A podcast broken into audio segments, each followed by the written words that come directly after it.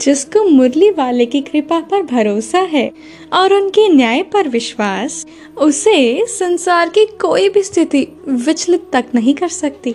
एक बार की बात है, किसी शहर में बहुत बड़ी बिल्डिंग बन रही थी। निर्माण का कार्य लगभग पूरा होने वाला था। बिल्डिंग का मुआयना जब जाँच करने के लिए ठेकेदार दसवें फ्लोर पर गया तो उसे वहाँ एक छोटी सी कमी नज़र आई। उस कमी को ठीक करने के लिए उसने नीचे खड़े एक मजदूर को आवाज़ लगाई।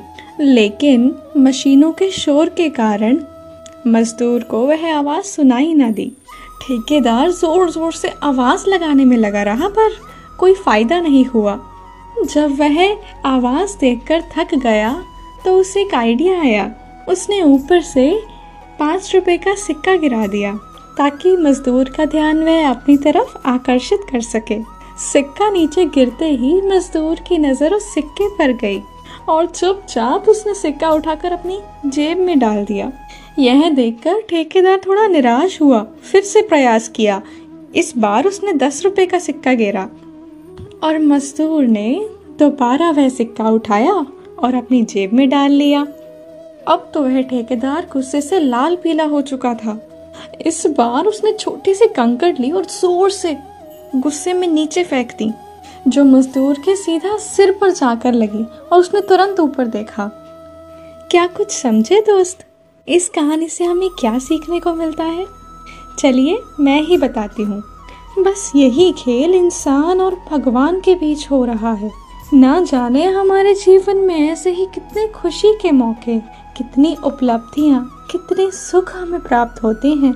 परंतु उस पिता परमात्मा की ओर देखना तो छोड़ो, हम उनका शुक्रिया तक नहीं करते। लेकिन जैसे ही हमारे जीवन में जरा सा भी दुख आता है, कोई समस्या आती है, तुरंत लंबी सी लिस्ट तैयार कर लेते हैं अपने दुखों की। हे ईश्वर, क्या करता है तू? सारी समस्या क्या मेरे ही हिस्से लिखी है? कभी उन्हें कोसते हैं तो कभी फरियाद करते हैं। बस यही तो है इन दुखों की बलिहारी। इसलिए आज ही से शुक्रिया कीजिए। उन विघ्नों का, उन समस्याओं का, जो हमें परमात्मा की याद दिलाते हैं, अच्छे और बुरे लोगों की पहचान कराते हैं, सच्चे साथी की पहचान कराते हैं। आशा करती हूँ ये छोटी सी कहानी आपको ज़रूर पसंद आई होगी।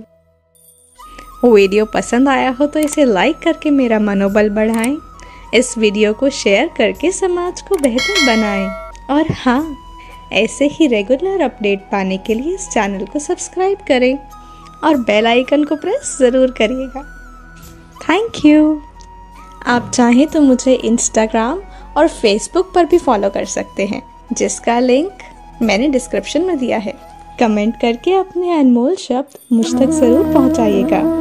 फिर मिलेंगे हम अपनी अगली वीडियो में। तब तक के लिए अपना ढेर सारा ख्याल रखिए, खुश रहिए, महकते रहिए, खिलखिलाते रहिए और हाँ कुछ नया और बेहतरीन सीखने में अपना समय ज़रूर दीजिए।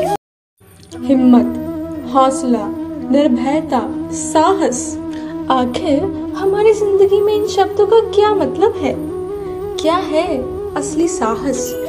क्या शस्त्रों से जो आता है, वो है साहस? या अपनी ताकत से किसी कमज़ोर को दबाना, वो है साहस। या फिर साहस है कुछ अलग कर दिखाने में, जिसमें आप भी खुश होते हैं और समाज भी। ज़िंदगी हमें बहुत कुछ देती है, लेकिन क्या अपने सपनों को पूरा करने के लिए कुछ साहस चाहिए?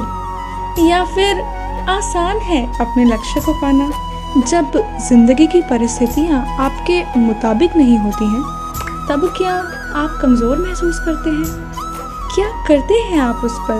अगर आप भी इन सभी सवालों के जवाब जानना चाहते हैं तो इस छोटी सी कहानी को ज़रूर सुनिएगा।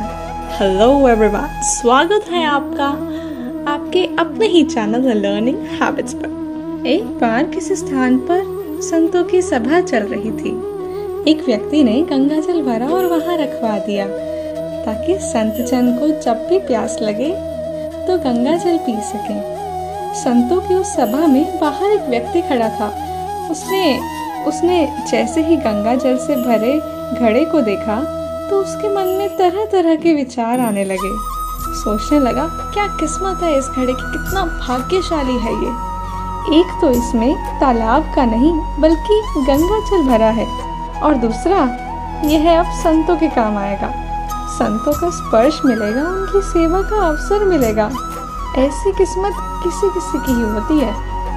घड़े ने उसके मन के भाव पढ़ लिए और बोला, बंधु, मैं तो मिट्टी के रूप में शून्य पड़ा था। किसी काम का ही नहीं था। कभी नहीं लगता था कि भगवान ने हमारे साथ न्याय भी किया है। फिर एक दिन कुम्हार आया। उसने फावड़ा मार मार कर हमको खोदा।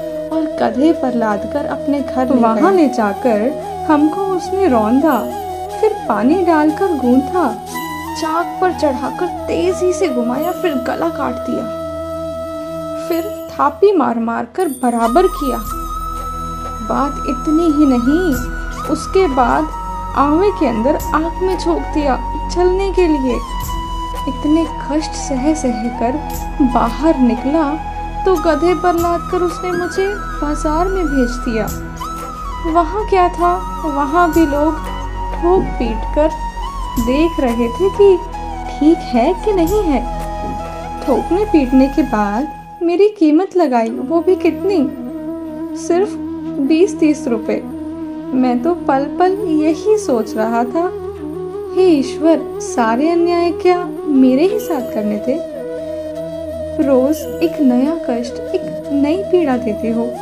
मेरे साथ बस अन्याय ही अन्याय होना लिखा है क्या? भगवान ने कृपा करने की योजना भी बनाई है। ये बात थोड़ी मालूम थी। किसी सज्जन ने मुझे खरीद लिया और जब मुझमें गंगा जल भरकर संतों की सभा में भेजा, तब जाके मुझे आभास हुआ कि कुम्हार का वह फावड़ा चलाना भी भगवान की ही कृपा थी। उसका वह गूंथना भी भगवान की कृपा थी। आग में चलाना भी ही उनकी कृपा थी और बाज़ार में लोगों द्वारा ठोके जाना भी उन्हीं की कृपा थी। अब जाके मालूम पड़ा कि सब भगवान की ही कृपा थी। परिस्थितियाँ ना हमें तोड़ देती हैं, विचलित कर देती हैं। इतनी विचलित कि भगवान के ही अस्तित्व पर भी हम प्रश्न उठाने लगते हैं। क्यों? हम सब में इतनी शक्ति नहीं होती कि ईश्वर की लीला समझने की, भविष्य में क्या होने वाला है उसे देखने की। इसी नादानी में, इसी नादानी में हम ईश्वर द्वारा कृपा करने से पूर्व की जा रही तैयारी को समझ नहीं पाते। बस कोसना शुरू कर देते हैं कि सारे पूजा पाठ, सारे जतन कर रहे हैं। फिर भी ईश्वर है कि प्रसन्न होने का और अपनी कृपा बरसाने का नाम ही नहीं लेते। पर हृदय से और शांत मन से सोचने का प्रयास कीजिए, क्या सचमुच ऐसा है या फिर हम ईश्वर के विधान को समझ ही नहीं पा रहे? एक बात बताइए ज़रा, क्या आप अपनी गाड़ी किसी ऐसे व्यक्ति को चलाने के लिए देंगे जिसे अच्छे से ड्राइविंग आती ही नहीं? तो फिर ये बताइए, आखिर ईश्वर अपनी कृपा उस व्यक्ति को कैसे सौंप सकते हैं, जो अभी मन से पूरा पक्का ना हुआ हो? कोई साधारण सा प्रसाद थोड़ी ही है ये। घड़े की तरह परीक्षा की अवधि में जो अपना ध्यान अपने कर्म पर रखता है और दिन प्रतिदिन मेहनत करता है, अपने में बदलाव लाता है अपनी बेहतरी के लिए, औरों की नहीं, औरों से कम्पीट नहीं करता। खुद से खुद का मुकाबला करता है। वह व्यक्ति जीवन में सफल ज़रूर होता है। एंड कॉन्ग्रेचुलेशन आपने इस कहानी को एंड तक सुना।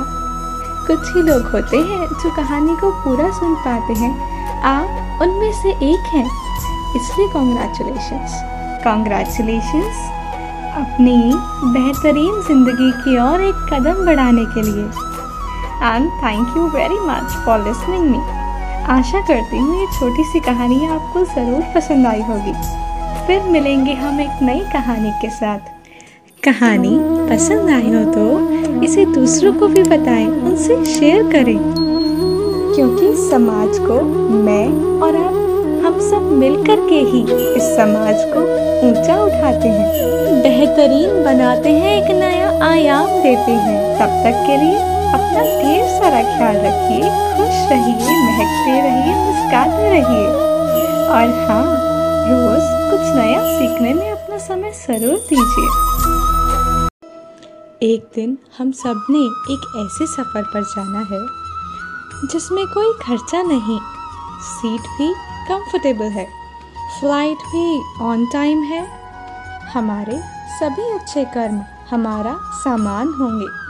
हमारी इंसानियत हमारा पासपोर्ट होगी, प्यार हमारा वीज़ा होगा।